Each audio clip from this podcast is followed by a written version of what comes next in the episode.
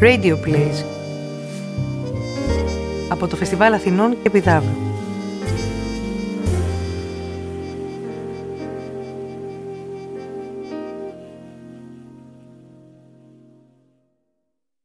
The Haunter of the Dark Ο κυνηγός του σκότους I have seen the dark universe yawning Where the black planets roll without aim Where they roll in their horror unheeded Without knowledge or lustre or name Nemesis Κανένας λογικός άνθρωπος δεν θα μπορούσε να αμφισβητήσει ότι ο Ρόμπερτ Μπλέικ σκοτώθηκε από κεραυνό. Ή από κάποιο ισχυρό νευρικό κλονισμό που προήλθε από ηλεκτρική εκένωση. Βέβαια, είναι αλήθεια ότι το τζάμι του παράθυρου μπροστά στο οποίο καθόταν βρέθηκε άθικτο. Αλλά η φύση μας έχει αποδείξει ότι είναι ικανή για παράξενες ενέργειες. Η έκφραση του προσώπου. Η απέσια έκφραση του προσώπου. Μπορεί του. να αποδοθεί σε κάποια άγνωστη μυϊκή διαργασία. Βέβαια, κάποιοι λένε ότι ίσως να έχει σχέση με κάτι που είδε την τελευταία στιγμή. Δηλαδή τη στιγμή του θανάτου του. Οι σημειώσεις όμως στο ημερολόγιο του είναι αποτέλεσμα μιας οργιαστική φαντασίας. Όσο για τα ασυνήθιστα περιστατικά στην εγκαταλειμμένη εκκλησία του Φέτερα. Αυτά μπορούν να αποδοθούν σε κάποια ασυνειδητή. Η ασυνείδητη. Αγυρτία. Στο κάτω-κάτω, ο νεκρός, ο Μπλέικ, ήταν ένας συγγραφέας. Και ζωγράφος. Ολοκληρωτικά αφιερωμένος στον χώρο του μύθου, του ονείρου, του τρόμου. Και της δυσιδαιμονίας. Ε, αναζητούσε άπλιστα ιστορίες και περιστατικά παράξενου είδους. Η προγενέστερη παραμονή του στην πόλη, μια επίσκεψη που είχε κάνει σε ένα περίεργο γέρο. Βαθιά αφοσιωμένος στις απόκριφε και απαγορευμένες επιστήμες. Είχε καταλήξει σε φωτιά και, και θάνατο. Ε, πρέπει συνεπώς να υπήρχε μέσα του κάποιο νοσηρό ένστικτο που τον έσπρωξε να γυρίσει πίσω από την πατρίδα του. Το Milwaukee. Βέβαια, θα έπρεπε να λάβει κανείς υπόψη του ορισμένα γεγονότα, όπως ας πούμε την ύπαρξη της σκοτεινής αίρεσης Αστρική Σοφία. Starry Wisdom Sect. Και βέβαια τη μυστηριώδη εξαφάνιση ενός αδιάκριτου ρεπόρτερ. Α, πώς τον λέγανε; Edwin M. Lillibridge, vanished in 1893. Μπράβο. Μελετώντας τώρα εμείς διεξοδικά το ημερολόγιο του, χωρίς πάθος και με την ησυχία μας, ας συνοψίσουμε τη σκοτεινή αλυσίδα των συμβάντων. Τέλεια. Λοιπόν, ας πάρουμε τα πράγματα από την αρχή.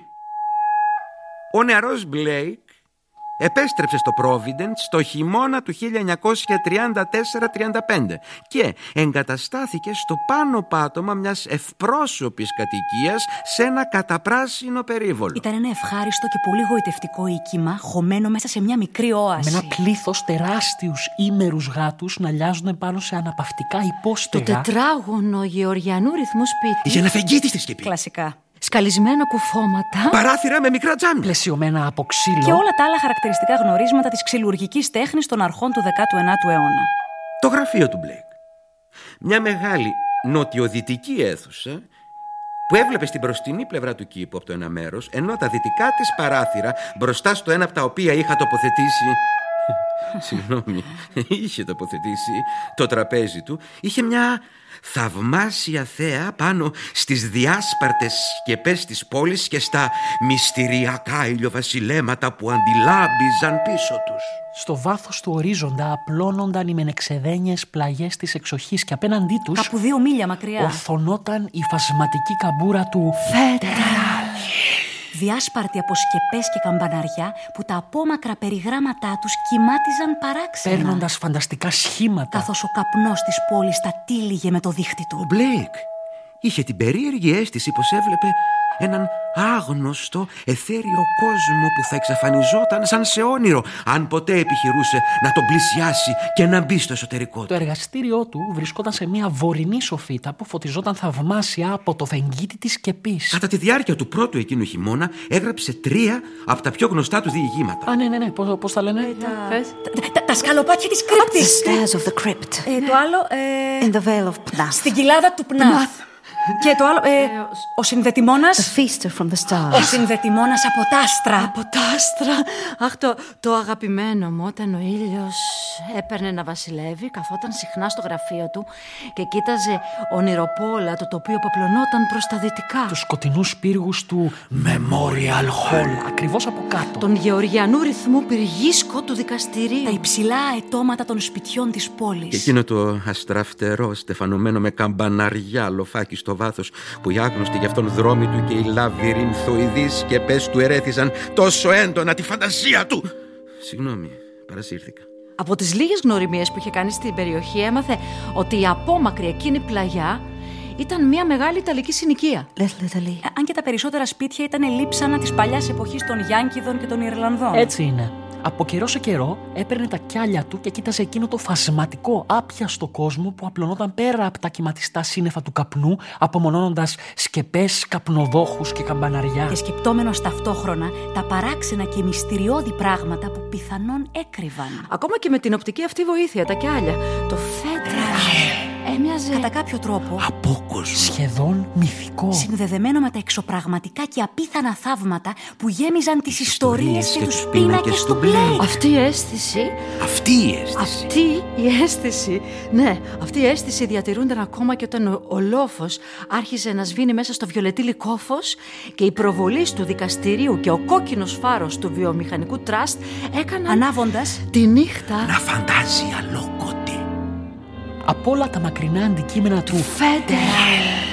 Εκείνο που γοήτευε περισσότερο τον Μπλέικ ήταν μια τεράστια σκοτεινή γοτθική εκκλησία. πρόβαλε με εξαιρετική καθαρότητα σε ορισμένες ώρες της ημέρας. Και κατά το ηλιοβασίλεμα, ο μεγάλος πύργος της και το κονικό καμπαναριό διαγράφονταν σκοτεινά πάνω στο φόντο του φλεγόμενου ουρανού. Έμοιαζε να είναι χτισμένη σε πολύ ψηλό έδαφος, γιατί η σκυθροπή της πρόσωψη και η βόρεια πλευρά της με την επικλινή στέγη και τα μεγάλα μητερά παράθυρα υψώνονταν αρκετά πάνω από το πλήθος των σκεπών και των καμινάδων που την τριγύριζαν. Περίεργα απειλητική και αυστηρή. Φαινόταν να είναι χτισμένη από πέτρα. που είχε μαυρίσει και είχε φαγωθεί από τον καπνό και τις καταιγίδες ενός αιώνα και πλέον. Είχε χτιστεί μάλλον γύρω στα 1810. Καθώς οι μήνες περνούσαν, ο Μπλέικ παρατηρούσε το απόμακρο αποκρουστικό οικοδόμημα Την εκκλησία με ένα περίεργα αυξανόμενο ενδιαφέρον. Δεδομένου ότι τα μεγάλα παράθυρα δεν είχαν ποτέ φως, κατάλαβε ότι έπρεπε να είναι άδειο και αχρησιμοποιητό. Και όσο περισσότερο το παρατηρούσε, τόσο πιο έντονα λειτουργούσε η φαντασία του. μέχρι που άρχισαν να περνούν από το μυαλό του περίεργα πράγματα. Είχε την εντύπωση ότι ένα παράξενο, αδιόρατο φωτοστέφανο μοναξιάς πλανιόταν γύρω του.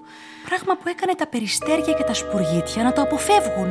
Γύρω από άλλους πύργους και αετώματα, τα κιάλια του ανακάλυπταν πυκνάς σμήνη πουλιών. Αλλά σε εκείνο στο καμπαναριό δεν πήγαιναν ποτέ να αναπαυθούν. Την άνοιξη, μια βαθιά ανησυχία κατέλαβε τον Μπλέικ. Είχε αρχίσει να γράφει το από πολύ καιρό σχεδιαζόμενο μυθιστόρημά του. Βασισμένο σε μια υποτιθέμενη επιβίωση της μαύρης μαγείας στο Μέιν. Αλλά κατά περίεργο τρόπο του ήταν αδύνατο να προχωρήσει. Όλο και πιο συχνά τώρα καθόταν στο βορεινό του παράθυρο και κοίταζε επίμονα τον απόμακρο λόφο και το μαύρο κατσούφικο καμπαναριό που το απόφευγαν τα πουλιά. Όταν τα λεπτά πράσινα φιλαράκια άρχισαν να προβάλλουν στους θάμνους του κήπου, ο κόσμος πλημμύρισε από ομορφιά. Άλλη η ανησυχία του Μπλέικ διαρκώς μεγάλωνε. Τότε ήταν που για πρώτη φορά του πέρασε η σκέψη να πάει ο ίδιος στην πόλη. Και να ανεβεί σε εκείνη τη μυθική πλαγιά. Μπαίνοντας έτσι μέσα στο στεφανωμένο με καπνό κόσμο του ονείρου. Του ονείρου.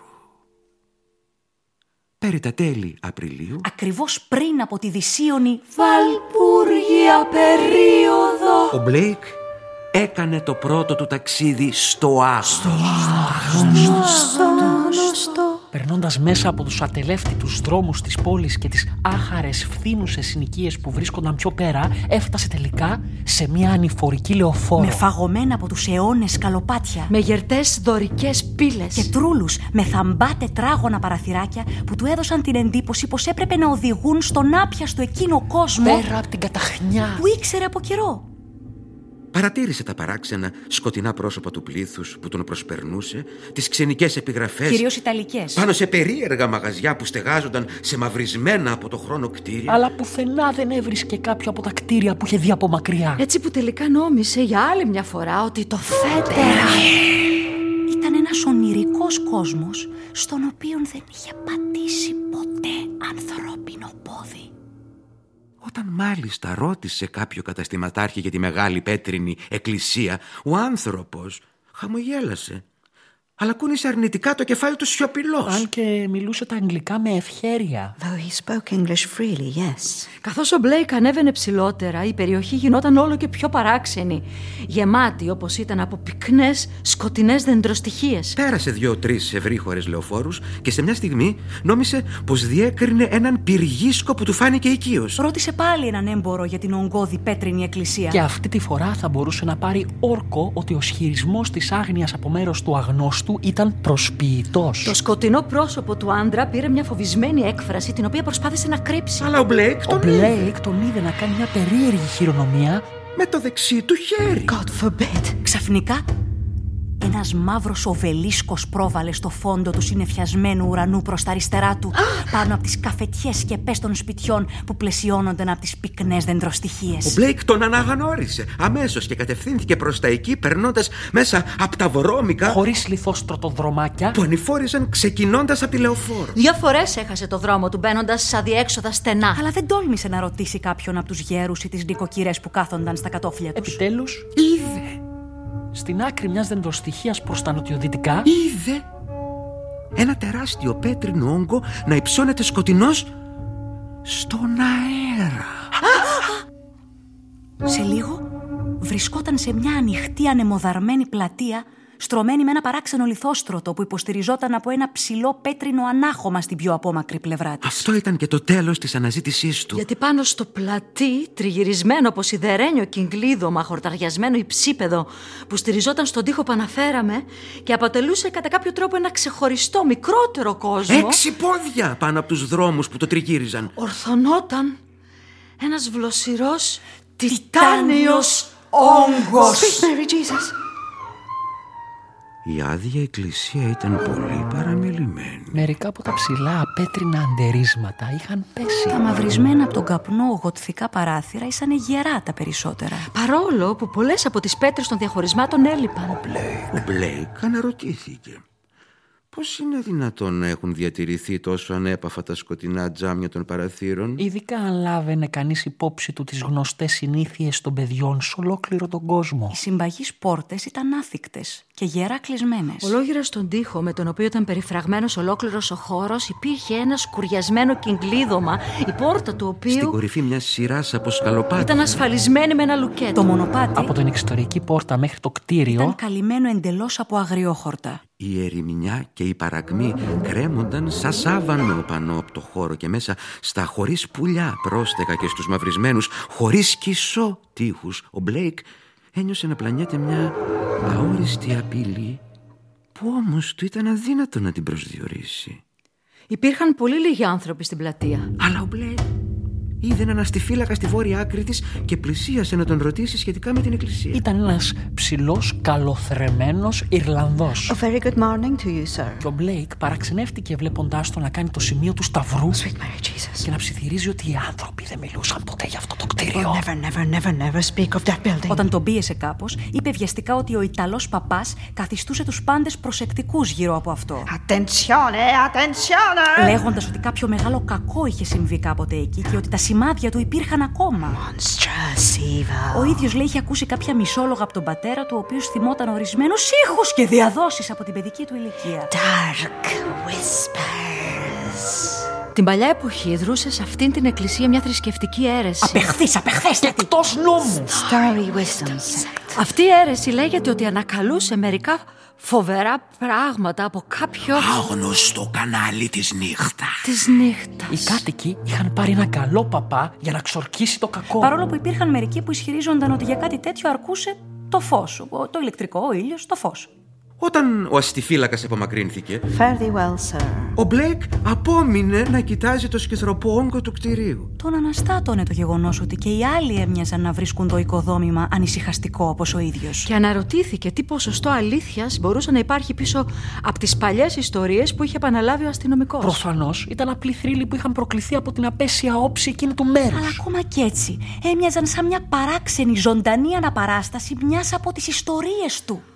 Ο απογευματινός ήλιος βγήκε πίσω από τα διάσπαρτα σύννεφα. Αλλά δεν φαινόταν να έχει τη δύναμη να φωτίσει τους βρώμικους καπνισμένους τοίχου του παλιού ναού που δέσποζε πάνω στο ψηλό υψίπεδο. Το παράξενο ήταν ότι το πράσινο της άνοιξης δεν είχε αγγίξει τα καφετιά ξεραμένα χόρτα της σιδερόφραχτης ανυψωμένης αυλής. Ο Μπλέικ διαπίστωσε ξαφνικά ότι είχε πλησιάσει ασυναίσθητα την υπερυψωμένη περιοχή και έψαχνε τον πέτρινο τοίχο και το σκουριασμένο κυκλίδωμα για να ανακαλύψει κάποια πιθανή δίωδο. Ο μαυρισμένος ναός ασκούσε πάνω του μια τρομερή έλξη στην οποία του ήταν αδύνατο να αντισταθεί. Ο σιδερένιος φράχτης δεν είχε κανένα άνοιγμα κοντά στα σκαλοπάτια. Αλλά πίσω, στη βόρεια πλευρά, έλειπαν μερικά κάγκελα. Μμμ, θα μπορούσε να ανέβει τα σκαλιά και πατώντας στη στενή προεξοχή που άφηνε το κυκλίδωμα στην εξωτερική πλευρά του τοίχου να προχωρήσει μέχρι να φτάσει στο χάσμα του φράχτη. Αν οι άνθρωποι φοβόντουσαν τόσο πολύ εκείνο το μέρος, δεν επρόκειτο να τον εμποδίσει κανένας.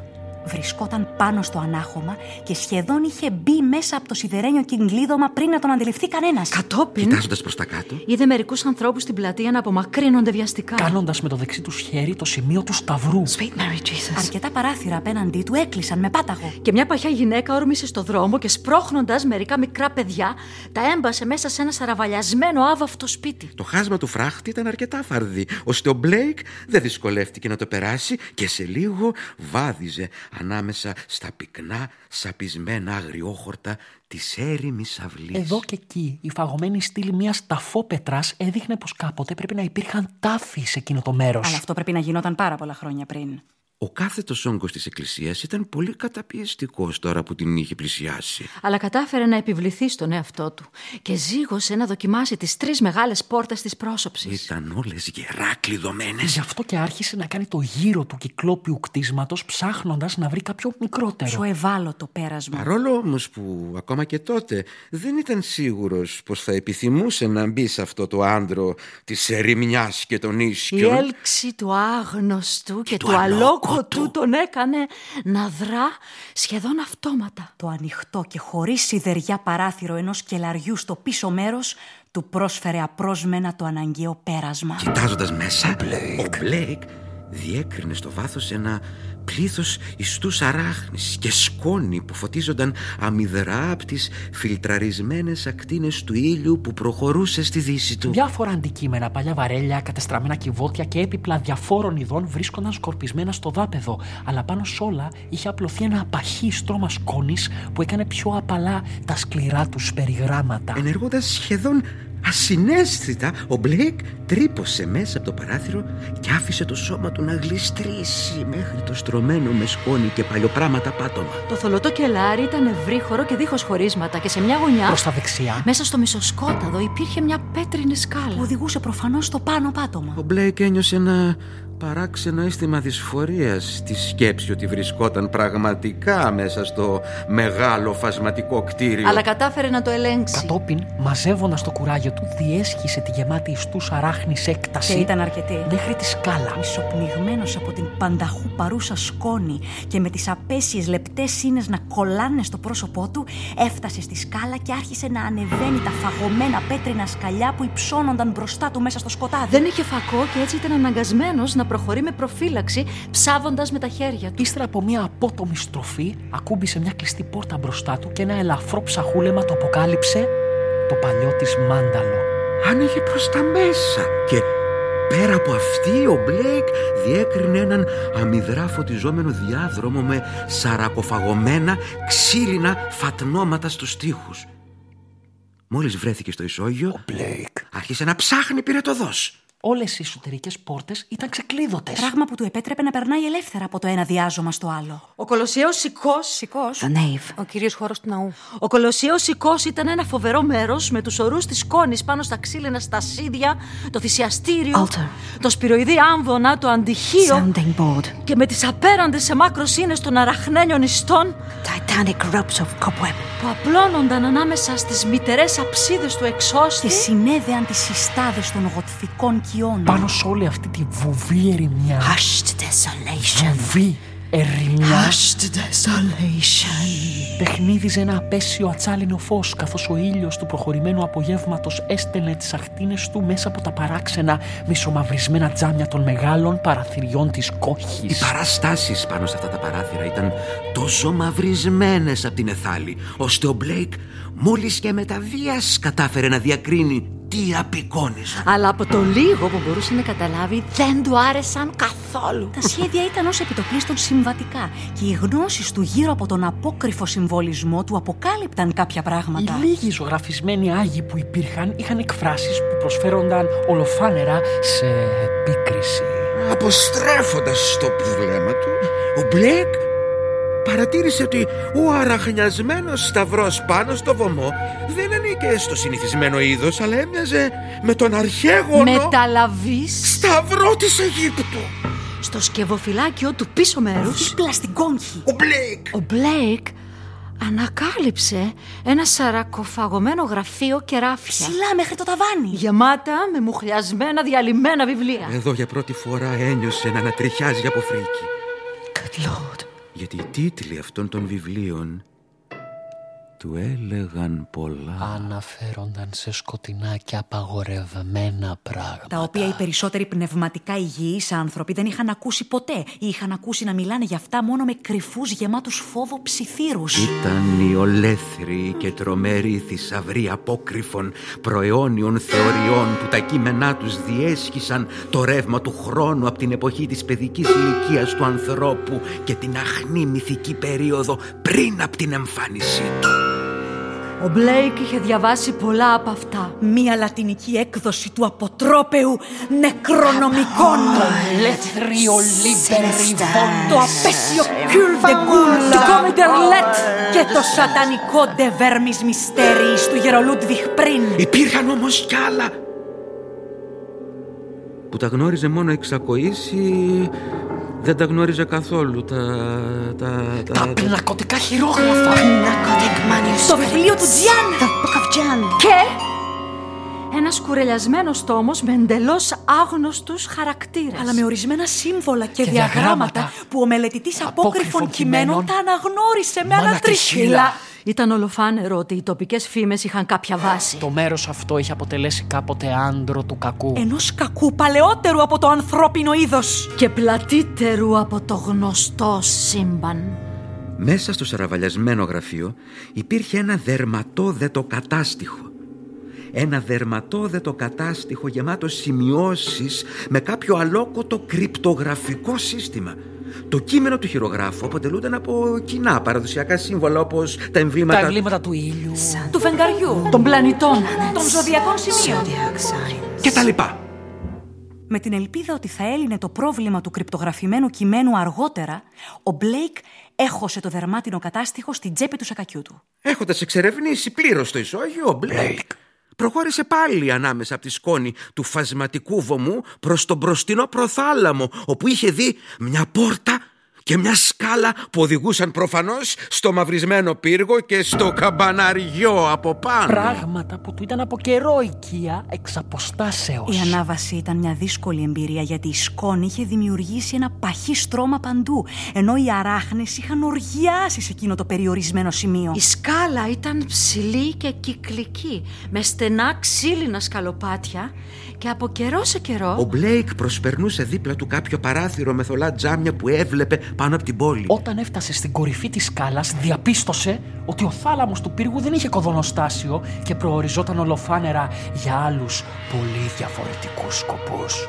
Η αίθουσα περίπου 15 πόδια φαρδιά, φωτιζόταν αμυδρά από τέσσερις φεγγίτες. έναν σε κάθε οι πλευρά. οποίοι ρόδιζαν μέσα από τα φθαρμένα προστατευτικά τους πλαίσια. Στο κέντρο του στρωμένου με σκόνη πατώματος οθωνόταν μια Περίεργα αγωνιώδης πέτρινη στήλη. Curiously angled stone pillar. Κάπου τέσσερα πόδια ύψος και δύο περίπου διάμετρο. Καλυμμένη σε κάθε πλευρά από παράξενα και εντελώς ακατανόητα ιερογλυφικά, χαραγμένα με χονδροειδή τρόπο. Πάνω στη στήλη ήταν τοποθετημένο ένα μετα... Όχι, όχι, μη, μη. Εν- Ψυχραιμία, ψυχραιμία. ένα μεταλλικό κουτί με ένα περίεργα ασύμετρο σχήμα. και το σκέπασμά του, ρηγμένο προς τα πίσω, άφηνε να διακρίνεται στο εσωτερικό του κάτω από την παχιά σκόνη ολόκληρων δεκαετιών κάτι... Κάτι που έμοιαζε με οειδές ή ακανόνιστα σφαιρικό αντικείμενο. Spherical object. Με τέσσερις περίπου ίντσες πάχος. Γύρω από τη στήλη Σε ακανόνιστο κύκλο. υπήρχαν επτά γοτθικές καρέκλες. Με ψηλή ράχη. Σχεδόν άθικτες από το πέρασμα του χρόνου. Ενώ πίσω τους, αραδιασμένες κατά μήκος των σκουρόχρωμων φατνωμένων τείχων, ορθώνονταν. Επτά κολοσιαίες φιγούρες από γύψο, βαμμένες μαύρες και στραπατσαρισμένες που έμοιαζαν καταπληκτικά με τα μεγαλυθικά μνημεία της μυστηριώδης νήσου του Πάσχα. Σε μια γωνιά της αραχνιασμένης αίθουσας. Μια σκάλα. Χτισμένη μέσα στον τοίχο. Οδηγούσε στην κλειστή καταπακτή του χωρίς παράθυρα οβελίσκου που βρισκόταν ακριβώς από πάνω. Καθώς ο Μπλέικ συνήθιζε σιγά σιγά στο αμυδρό φως, παρατήρησε κάτι αλόκοτα ανάγλυφα σχέδια πάνω στο παράξενο ανοιχτό κουτί με την κυτρινοπιόψη. Πλησιάζοντας προσπάθησε να διώξει τη σκόνη με το χέρι και το μαντίλι του. Και διαπίστωσε ότι τα ανάγλυφα σχέδια ήταν φιγούρες ενός τερατώδους και εντελώς παράξενου είδους. Κάποιες οντότητες που αν και φαινομενικά ζωντανές έμοιαζαν να μην είχαν ποτέ αποκτήσει μορφή ζωής πάνω σε αυτό το πλανήτη. Το τεσσάρων ιντσών σφαιρικό αντικείμενο αποδείχτηκε πως ήταν ένα... Αποδείχτηκε πως ήταν αποδείχτηκε ένα μαύρο με κόκκινες ραβδούς. Πολύ surfaces, a very remarkable object. Ένα πολύ αξιόλογο κομμάτι κρίσταλο. Από ορυκτό υλικό. Σμιλεμένο και γυαλισμένο τέλεια. Δεν άγγιζε τον πάτο του κουτιού. Αλλά κρατιόταν. Μετέωρο.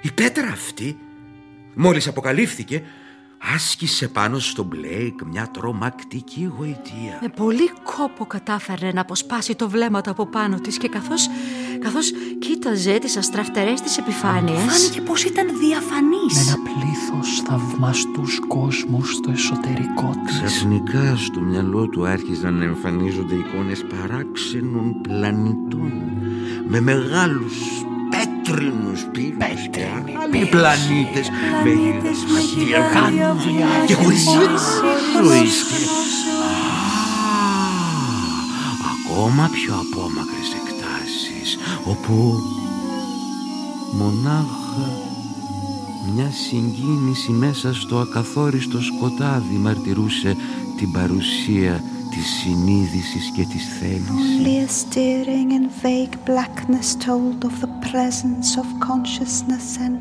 will.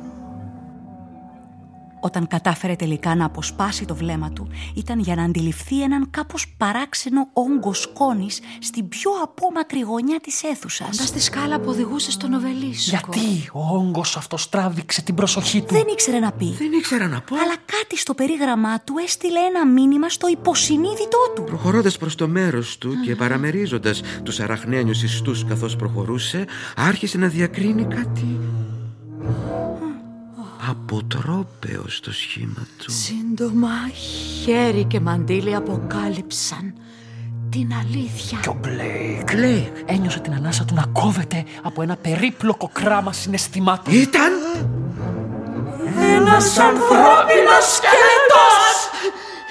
Και πρέπει να βρισκόταν εκεί για πάρα πολλά χρόνια. Τα ρούχα του είχαν γίνει ράκι. Αλλά μερικά κουμπιά και τεμάχια υφάσματος έδειχναν πως ο άνθρωπος φορούσε κάποτε ένα γκρίζο κοστούμι. Υπήρχαν και άλλα ανθρώπινα τεκμήρια. Παπούτσια. Μεταλλικές εγγράφες. Μεγάλο μανικετόκουμπο. Ένα μπαστούνι παλιάς μόδας. Ένα σήμα ανταποκριτή με το όνομα της παλιάς εφημερίδας. Providence Telegram. Και ένα στραπατσαρισμένο δερμάτινο σημειωματάριο.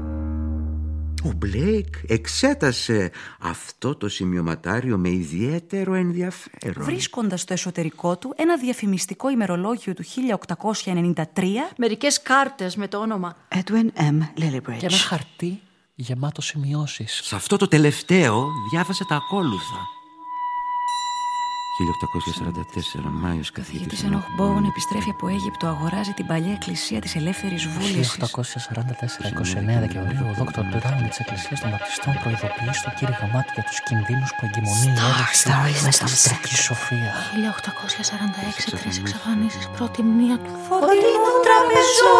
1848, seven disappearances stories of blood sacrifice begin. Ο Πάτερ Ομάλεϊ μιλάει για σατανικές λατρείες με το κουτί που βρέθηκε σε Αιγυπτιακά ερήπια. Λένε ότι καλούν κάτι που δεν μπορεί να υπάρξει στο φως. 1869 παιδιά Ιρλανδών πολιορκούν την εκκλησία 1876, six disappearances secret committee calls on Major Doyle. 1877 Φεβρουάριος υπόσχεση για λήψη δραστικών Η μέτρων. εκκλησία κλείνει τον Απρίλιο 181 άτομα εγκαταλείπουν την πόλη πριν το τέλος του 77 1880 ghost stories. Ιστορίες για φαντάσματα αρχίζουν γύρω στο 1880 Από το 1877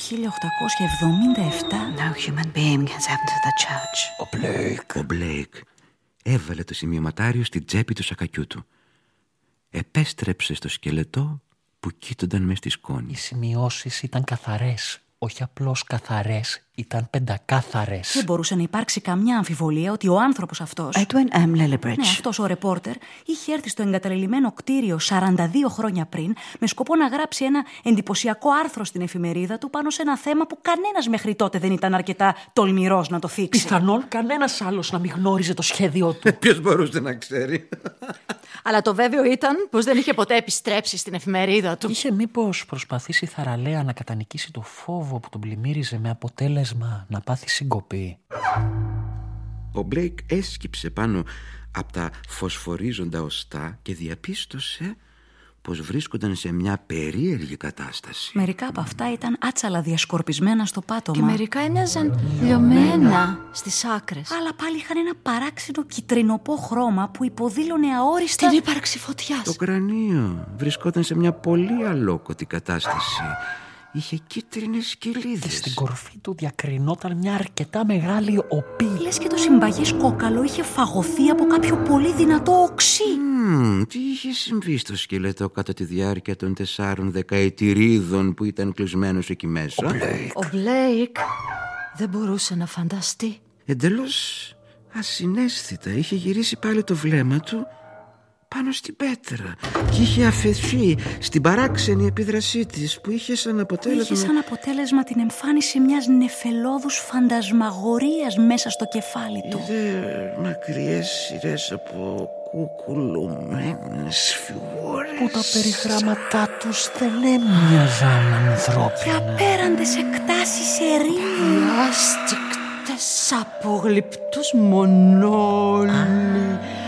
μονόλιθους που έφταναν μέχρι τον ουρανό Είδε πύρους και τείχους σε απίθμενα βάθη κάτω από τη και ηλικιώδη κενά διαστήματα όπου τούφες μαύρες ομίχλης επέπλεαν μπροστά από τις λεπτές αντάβιες μιας ψυχρής άλικης. πάχνης. Και πέρα από όλα αυτά διέκρινε έναν απέραντο σκοτεινό κόλπο όπου οι στερεές και οι μοίρευστες μορφές που υπήρχαν σε αυτόν γίνονταν αντιληπτές μόνο από τις αέρινες κινήσεις Ενώ τους. κάτι θολά αρχέτυπα δύναμης έμοιαζαν να επιβάλλουν τάξη στο χάος δίνοντας έτσι ένα κλειδί για την εξήγηση όλων των παραδόξων και των μυστηρίων που κατακλείζουν τους κόσμους που γνωρίζουμε. Cloudy patterns of force seem to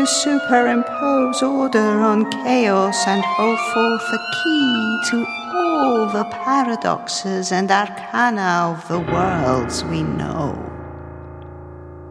Ξαφνικά η μαγεία διαλύθηκε από την εισβολή ενός οδυνηρού ακαθόριστου φόβου που πήρε τη μορφή πανικού. Ο Μπλέικ. Ο Μπλέικ απόσυρε βιαστικά το βλέμμα του από την πέτρα και έχοντας την αίσθηση μιας άμορφης εχθρικής παρουσίας που βρισκόταν δίπλα του και τον κοίταζε με τρομακτική επιμονή. Ένιωθε να έχει εμπλακεί σε κάτι Κάτι που δεν ήταν μέσα στην πέτρα. Αλλά που τον κοίταζε μέσα από το αυτήν. οποίο θα τον ακολουθούσε συνέχεια με την επίγνωση ότι δεν ήταν ένα πραγματικό βλέμμα Physical sight.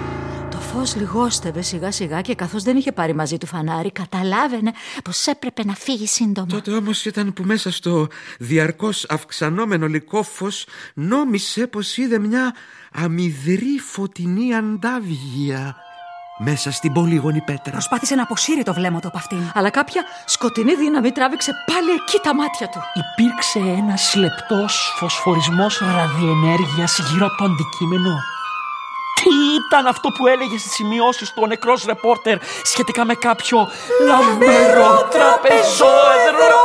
Τι, τι, τι ήταν τέλος πάντων αυτό το εγκαταλελειμμένο άνθρο του εγκόσμιου κακού; Τι είχε συμβεί εκεί μέσα; Και τι πιθανό να παραμόνευε ακόμα στις σκότεινες γωνιές αυτού του οικοδομήματος που το απόφευγαν τα πουλιά; Τι, τι, τι, Ο Μπλέικ ένιωσε ότι μια εχθρική δύναμη καροδοκούσε δίπλα του αν και δεν ήξερε ποια ήταν η πηγή της. Άρπαξε απότομα το σκέπασμα του από χρόνια ανοιχτού κυβότιου και το κατέβασε με δύναμη. Το μεταλλικό εξάρτημα έκλεισε ερμητικά σκεπάζοντας τη φωσφορίζουσα πέτρα. Μετά τον οξύ θόρυβο που δημιούργησε αυτό το κλείσιμο, ένας χαμηλός... Σαν από σουρσιμό. Ένας χαμηλός ήχος φάνηκε να έρχεται από το αιώνιο σκοτάδι του οβελίσκου του καμπαναριού.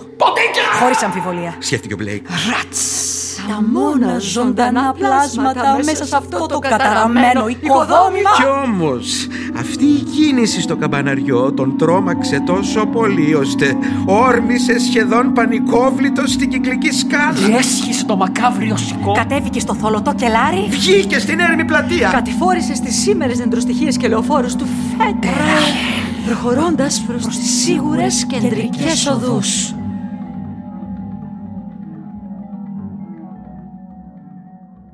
Τις επόμενες ημέρες ο Μπλέικ δεν μίλησε σε κανέναν για την περιπέτειά του αυτή. Διάβασε πολύ ορισμένα βιβλία. Έψαξε στα αρχεία των παλιών εφημερίδων του δερμάτινου τόμου που είχε βρει στο αραχνιασμένο σκευοφυλάκιο. Όπως διαπίστωσε πολύ γρήγορα, το κρυπτογραφικό σύστημα δεν ήταν απλό. Χρειάστηκε μεγάλη προσπάθεια και χρόνος ώσπου να βεβαιωθεί τελικά ότι η γλώσσα του δεν μπορούσε να είναι ούτε αγγλικά ούτε γερμανικά. Ήταν προφανές. Έπρεπε να ψάξεις στα βαθύτερα στρώματα της πολυμαθιάς του. Κάθε απόγευμα άρχισε να κοιτάζει πάλι προς τα δυτικά με τα κιάλια του. Έβλεπε το μαυρισμένο καμπαναριό Όπως άλλοτε. ανάμεσα στις κατακόρυφες στέγες ενός απόμακρου και σχεδόν μυθικού κόσμου. Μόνο που τώρα ο κόσμος αυτός είχε αποκτήσει για εκείνον μια καινούρια, τρομακτική διάσταση. Ήξερε την αποτρόπαιη κληρονομιά που έκρυβε και η γνώση αυτή έκανε τη φαντασία του να οργιάσει. Τα ανοιξιάτικα πουλιά είχαν επιστρέψει. Και όπως παρακολουθούσε το πέταγμά τους μέσα στο ηλιοβασίλεμα, Είχε την εντύπωση ότι απέφευγαν το τρομερό μοναχικό οβελίσκο περισσότερο από κάθε άλλη φορά. Όταν ένας μήνος ζήγωνε το καμπαναριό του, φαινόταν πως έσπευδε να κάνει μεταβολή απότομα και να σκορπιστεί πανικόβλητο. Το ημερολόγιο του Μπλέικ μας μιλάει για τη νίκη του πάνω στο κρυπτογραφημένο κείμενο τον Ιούνιο. Όπως τελικά ανακάλυψε, ήταν γραμμένο στη σκοτεινή γλώσσα ακλό. πια The dark Aklo language. Μυστική γλώσσα που χρησιμοποιούσαν ορισμένες θρησκείες της αμαρτωλής αρχαιότητας. Στις σημειώσεις υπάρχουν αναφορές σε κάποιον κυνηγό του σκότους The haunter of the dark. που ξύπνησε κοιτάζοντας μέσα στο λαμπερό τραπεζόεδρο. The shining trapezohedron.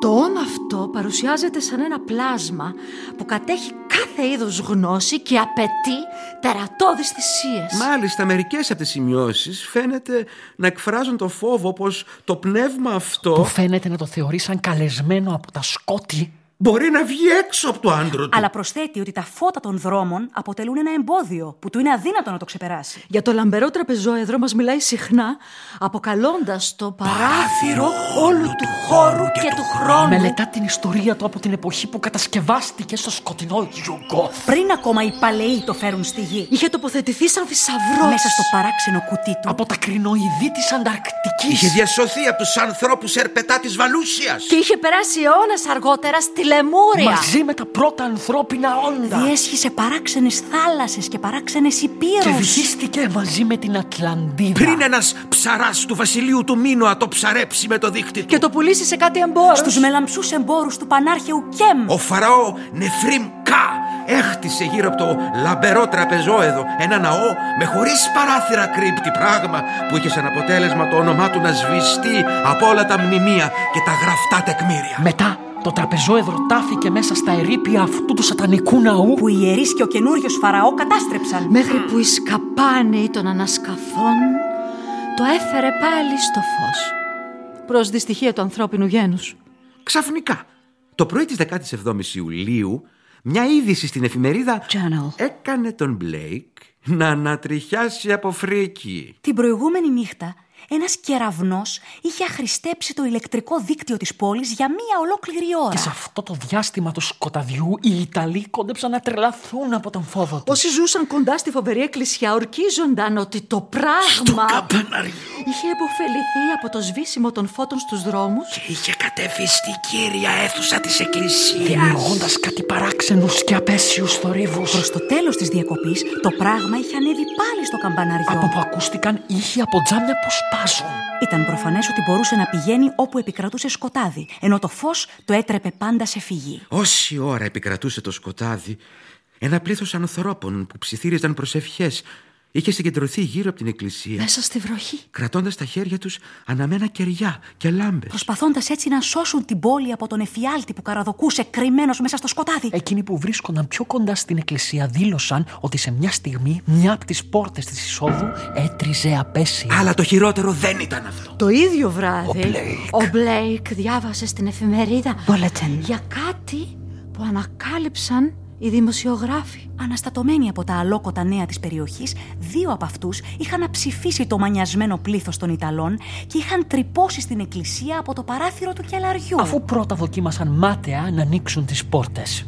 Όταν ανέβηκαν τα σκαλοπάτια και έριξαν τη δέσμη του φακού τους στο σκοτεινό χώρο του κοδονοστασίου, είδαν... Την επτάγωνη πέτρινη στήλη. Τις αναποδογυρισμένες γοτθικές καρέκλες. Τις παράξενες γύψινες φιγούρες. Αλλά κατά πολύ περίεργο τρόπο δεν ανέφεραν τίποτα για το μεταλλικό κουτί και τον ακροτηριασμένο σκελετό.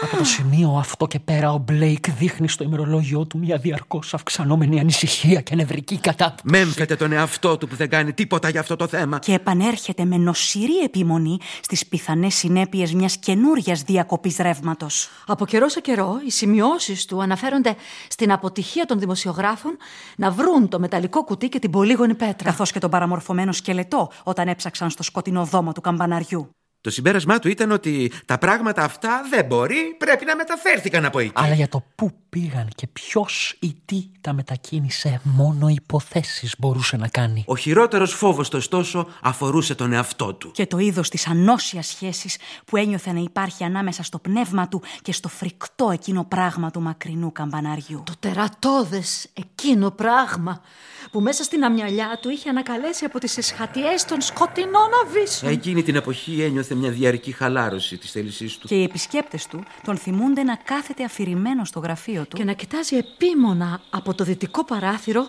τον απόμακρο βελίσκο πέρα από τον καπνό της Οι πόλης. σημειώσεις τους τριφογυρίζουν μονότονα σε ορισμένα φοβερά όνειρα που έβλεπε και στο δυνάμωμα της ανώσιας σχέσης κατά τη διάρκεια του ύπνου του. Υπάρχει μία σημείωση, σύμφωνα με την οποία, ξυπνώντας μια νύχτα, διαπίστωσε κατάπληκτος πως ήταν ντυμένος κανονικά, είχε βγει έξω και κατηφόριζε ασυναίσθητα προς τη γρανιτένια εκκλησία. Συνηθισμένη αποδός των σημειώσεων του ημερολογίου αυτής της εποχής είναι ότι το πράγμα Στο καμπαναριό! γνωρίζει πού μπορεί να τον βρει. Η εβδομάδα που ακολούθησε την 30 Ιουλίου θεωρείται ως η περίοδος της μερικής κατάρρευσης του Μπλέικ. Δεν τεινόταν πλέον και παράγγειλε το φαγητό του από το τηλέφωνο. Οι επισκέπτες του παρατήρησαν τα σκοινιά που διατηρούσε δίπλα στο κρεβάτι του. Και ο ίδιος εξήγησε ότι οι κρίσεις υπνοβασίας που τον έπιαναν τελευταία τον είχαν αναγκάσει να δένει τους αστραγάλους του κάθε νύχτα με αρκετούς κόμπους. Πράγμα που τον εμπόδιζε να περπατήσει ή τον ξυπνούσε καθώς προσπαθούσε να τους λύσει. Στο ημερολόγιο του μιλάει για την απέσια εμπειρία της 30ης Ιουλίου July 30. που προκάλεσε την ευρική του κατάπτωση. Καθώς αποσυρώταν για ύπνο, Αργά τη νύχτα. βρέθηκε ξαφνικά να προχωρεί ψηλαφιτά μέσα σε ένα σχεδόν απόλυτο Το σκοτάδι. μόνο που μπορούσε να διακρίνει ήταν κάτι λεπτές, αδύναμες, γαλαζοπές γραμμές από Ενώ φως. αντίθετα μπορούσε να μυρίζει μια έντονη παράξενη μυρουδιά. Και να ακούει έναν κικαιώνα από υπόκοφους φευγαλαίους ήχους πάνω από το κεφάλι του. Όταν επιχειρούσε να κινηθεί, σκόνταυτε πάνω σε κάτι. Και σε κάθε θόρυβο που προκαλούσε σκοντάφτοντας, ερχόταν σαν απάντηση κάποιος ήχος από πάνω. Μια όριστη αναταραχή ανακατεμένη με τον ξηρό απόϊχο που αφήνει ένα ξύλο γλιστρώντας πάνω σε ένα άλλο ξύλο. Σε μια στιγμή τα χέρια του συνάντησαν μια πέτρινη στήλη ανοιχτή από την επάνω μεριά. Και αργότερα βρέθηκε να κουμπάει στα σκαλοπάτια μια σκάλας. Χτισμένης μέσα στον τοίχο. Και να ανεβαίνει ψαχουλευτά σε ένα χώρο όπου οι οσμοί ήταν εντονότεροι. Και από όπου μια καυτή μάζα αέρα κατέβαινε ορμητικά και τον χτυπούσε κατά πρόσωπο. Μπροστά στα μάτια του άρχισαν να παραλάβουν Σαν σε καλλιδοσκόπιο. μια σειρά από φασματικές φιγούρες Σιγά σιγά διαλύονταν μέσα στην εικόνα μιας απέραντης αβυθομέτρητης αβύσσου. όπως τρυφογύριζαν ήλιοι και κόσμοι. Μέσα σε ένα ακόμα πιο πυκνό σκοτάδι. Τον κατέκλυσαν σκέψεις. Για το έσχατο χάος. Ultimate chaos. Στο κέντρο του οποίου σέρνεται ο τυφλός ηλίθιος θεός Αζαθόθ. The blind idiot Lord of all Azathoth, things. Lord of all things. Ο Αζαθός, άρχοντα όλων των πραγμάτων, περικυκλωμένη από μια φωτιά αιγιοπλιά με φωτιά των πορευτών, να νουριζόμενα από το λεπτό μονότονο σφύριγμα μιας δαιμονιακής φλογέρας που την κρατούν. Πόδια ζώου. Ξαφνικά, ένα έντονο μήνυμα από τον εξωτερικό κόσμο διαπέρασε την άρκη του, προκαλώντας του ένα ακατανόμαστο τρόμο. Τι ήταν αυτό δεν έμαθε ποτέ; Ίσως να ήταν κάποιος καθυστερημένος κρότος από τα πυροτεχνήματα που ακούγονταν όλο το καλοκαίρι στο Φέτερα. Ό,τι κι αν ήταν πάντως, είχε σαν αποτέλεσμα να τον κάνει να αρχίσει να Να ουρλιάζει κατεβεί σαν τρελός στη σκάλα. Και να περιφέρεται σκουντουφλώντας πάνω στο γεμάτο εμπόδιο πάτωμα του σχεδόν σκοτεινού θαλάμου που τον έζωνε από παντού. Κατάλαβε αμέσως που βρισκόταν και όρμησε αψηφώντας τον κίνδυνο. Προς τη στενή κυκλική σκάλα. Παραπατώντας και γδέρνοντας τις σάρκες του σε κάθε στροφή. Όταν ξύπνησε το πρωί, διαπίστωσε πως ήταν ξαπλωμένος στο πάτωμα του γραφείου του. Ντυμένος κανονικά. Σκουπίδια και ιστή αράχνη τον κάλυπταν ολόκληρο και κάθε ίντσα του κορμιού του πονούσε και ήταν μελανιασμένη. Κοιτάζοντας τον καθρέφτη, είδε πως τα μαλλιά του ήσαν καψαλισμένα άσχημα. Ενώ από τα ρούχα του αναδυνόταν μια παράξενη αποκρουστική οσμή. Τότε ήταν που έπαθε την ευρική κρίση. Ναι. Από εκεί και πέρα, φορώντας μια ρόμπα σπιτιού, δεν έκανε τίποτα άλλο από το να σουλατσάρει εξαντλητικά μέσα στο γραφείο Να κοιτάζει επίμονα από το δυτικό παράθυρο. Να τρέμει σύγκορμος όταν άκουγε κεραυνό. και να κάνει εξωφρενικές σημειώσεις στο ημερολόγιο του. Η μεγάλη καταιγίδα όμως ξέσπασε ακριβώς πριν από τα μεσάνυχτα της 8ης Αυγούστου. August 8th. Οι εφημερίδες αναφέρουν πως οι αστραπές ήταν συνεχείς σε ολόκληρη την πόλη. Και ότι έπεσαν και δύο αερόλιθοι σημαντικού μεγέθους. Η βροχή ήταν καταρακτώδης και το ακατάπαυστο μπουμπουνιτό δεν άφησε χιλιάδες ανθρώπους να κοιμηθούν. Ο Μπλέικ ένιωθε φοβερά αναστατωμένος. Φοβόταν μια καινούρια διακοπή ρεύματος και προσπάθησε να τηλεφωνήσει στην ηλεκτρική εταιρεία κατά τη μία μετά τα μεσάνυχτα. Αλλά εκείνη την ώρα η υπηρεσία δεν λειτουργούσε. Κατέγραψε τα πάντα στο ημερολόγιο του. Τα μεγάλα νευρικά και συχνά ακατανόητα γράμματα μας δίνουν μια εύγλωτη εικόνα της διαρκώς αυξανόμενης απελπισίας του. Καθώς και του γεγονότος ότι οι σημειώσεις γίνονταν στα τυφλά. Μέσα στο σκοτάδι. Φαίνεται ότι την περισσότερη ώρα εκείνο το βράδυ την πέρασε στο γραφείο του. Κοιτάζοντας με αγωνία Μέσα από τη βροχή, τις λαμπερές σκεπές στο βάθος και τον αστερισμό των απόμακρων φώτων που έδιναν το γεωγραφικό στίγμα του Φέτρα. Από καιρό σε καιρό έγραφε ψηλαφιτά κάτι στο ημερολόγιό του με αποτέλεσμα αποσπασματικές φράσεις όπως Τα φώτα δεν πρέπει να σβήσουν. «Πρέπει να το καταστρέψω!» I must destroy it. Με φωνάζει, αλλά ίσως αυτό το σημαίνει πως δεν θα με πειράξει. Αυτή τη φορά Ξάφνου, τα φώτα έσβησαν σε ολάκερη την πόλη. Σύμφωνα με την έκθεση της ηλεκτρικής εταιρείας, το γεγονός αυτό συνέβη στις 2 και 12 το πρωί. Αλλά στο ημερολόγιο του Μπλέικ δεν υπάρχει ένδειξη χρόνου. Η σημείωση λέει απλώς Τα φώτα έσβησαν. «Θεέ μου βοήθησέ με, Θεέ μου βοήθησέ με, Θεέ μου βοήθησέ με, Θεέ μου βοήθησέ με». Lights out, lights out, God help me! Μόλις έσβησαν τα φώτα, πυκνά πλήθη ανθρώπων παρατάχτηκαν γύρω από τη φοβερή εκκλησία του Φέτρα.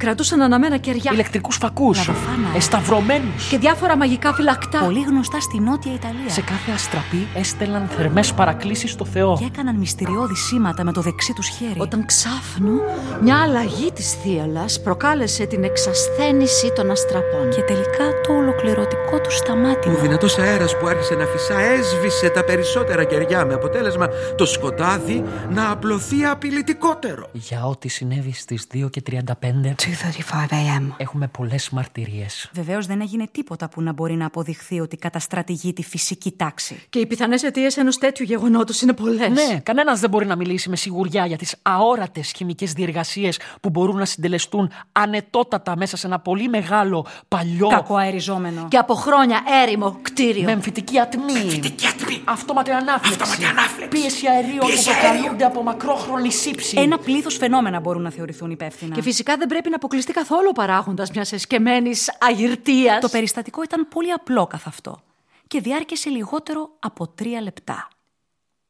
Το πράγμα άρχισε με το δυνάμωμα των υπόκοφων κρότων μέσα στο σκοτεινό καμπαναριό. Ναι, αλλά μερικές στιγμές ένα ακράμα από παράξενες, άσχημες οσμές φάνηκε να ξεχύνεται από την εκκλησία που σε λίγο έγιναν πολύ έντονες και αποκρουστικές. Μετά ακούστηκε ένας ξηρός κρότος ξύλου να σπάζει και ένα μεγάλο βαρύ αντικείμενο έπεσε με ορμή στην αυλή, κάτω ακριβώς από την σκυθροπή ανατολική πλευρά. Το καμπαναριό ήταν αόρατο τώρα που τα κεριά είχαν σβήσει, αλλά καθώς το αντικείμενο πλησίαζε το έδαφος, οι άνθρωποι κατάλαβαν πως επρόκειτο για το μαυρισμένο από τον καιρό πλαίσιο του ανατολικού παραθύρου του καμπαναριού. Αμέσως κατόπιν μια ανυπόφορη οσμή ξεχύθηκε από τα αόρατα ύψη του κτηρίου, προκαλώντας αισθήματα πνιγμού και ναυτίας σε αυτούς που παρακολουθούσαν τα συμβαίνοντα τρέμοντας. Και κάνοντα σχεδόν να λιποθυμήσουν εκείνους που βρίσκονταν στην πλατεία. Ταυτόχρονα, ταυτόχρονα, ταυτόχρονα. Ο αέρα αναταράχτηκε από μια δόνηση που θύμιζε χτύπημα φτερών. Και ένα ξαφνικό κύμα ανατολικού ανέμου. Πιο ισχυρό από τα Πήρε προηγούμενα. μαζί του τα καπέλα και τις βρεγμένες ομπρέλες του πλήθους. Τίποτα συγκεκριμένο δεν φάνηκε να ξεχωρίζει μέσα στην αφώτιστη νύχτα. Αν και μερικοί θεατές που κοίταζαν προς τα πάνω νόμισαν πως διέκριναν μια μεγάλη και πιο πυκνή κοιλίδα στο μελανό ουρανό. Κάτι που έμοιαζε με άμορφο σύννεφο καπνού, το οποίο όρμησε με ταχύτητα μετεωρίτη προς τα ανατολικά. Αυτό ήταν όλο. Αυτό ήταν όλο.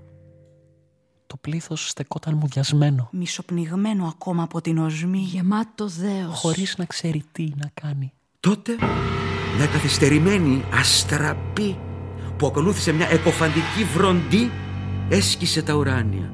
Μισή ώρα αργότερα η βροχή είχε σταματήσει και τα φώτα είχαν ξανανάψει στους δρόμους.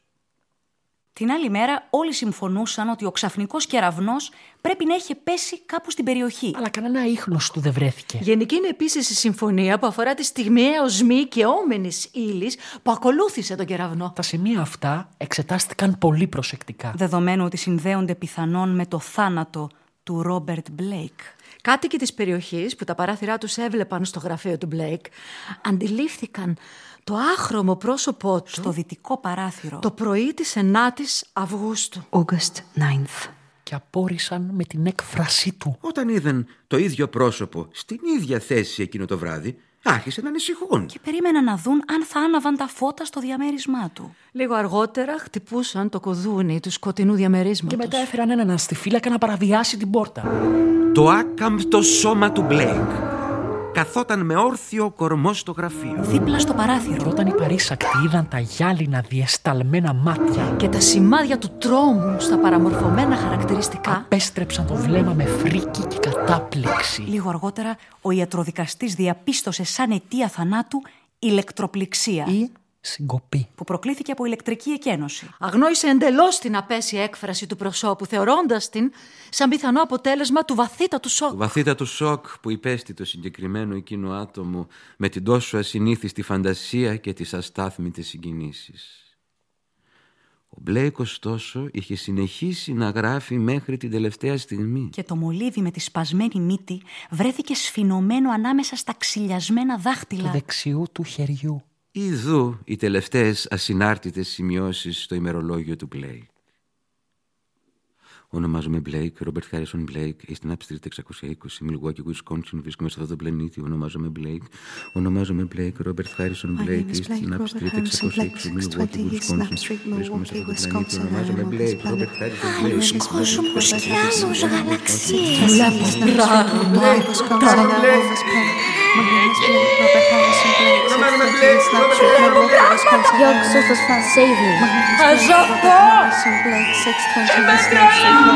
το μακριά είναι κοντά και το κοντά είναι Βλέπω πράγματα. Το μακριά είναι κοντά και το κοντά μακριά. Γιατί θέλει να το πάνε ξανά. Εγώ είμαι αυτό και αυτό είναι εγώ. Εγώ είμαι αυτό. Έλεγχος. Εγώ είμαι αυτό. Και αυτό είμαι εγώ. Εγώ είμαι αυτό. Και αυτό είμαι εγώ. Εγώ είμαι αυτό και αυτό είναι εγώ. Εγώ είμαι αυτό και αυτό και αυτό είναι εγώ. No lie.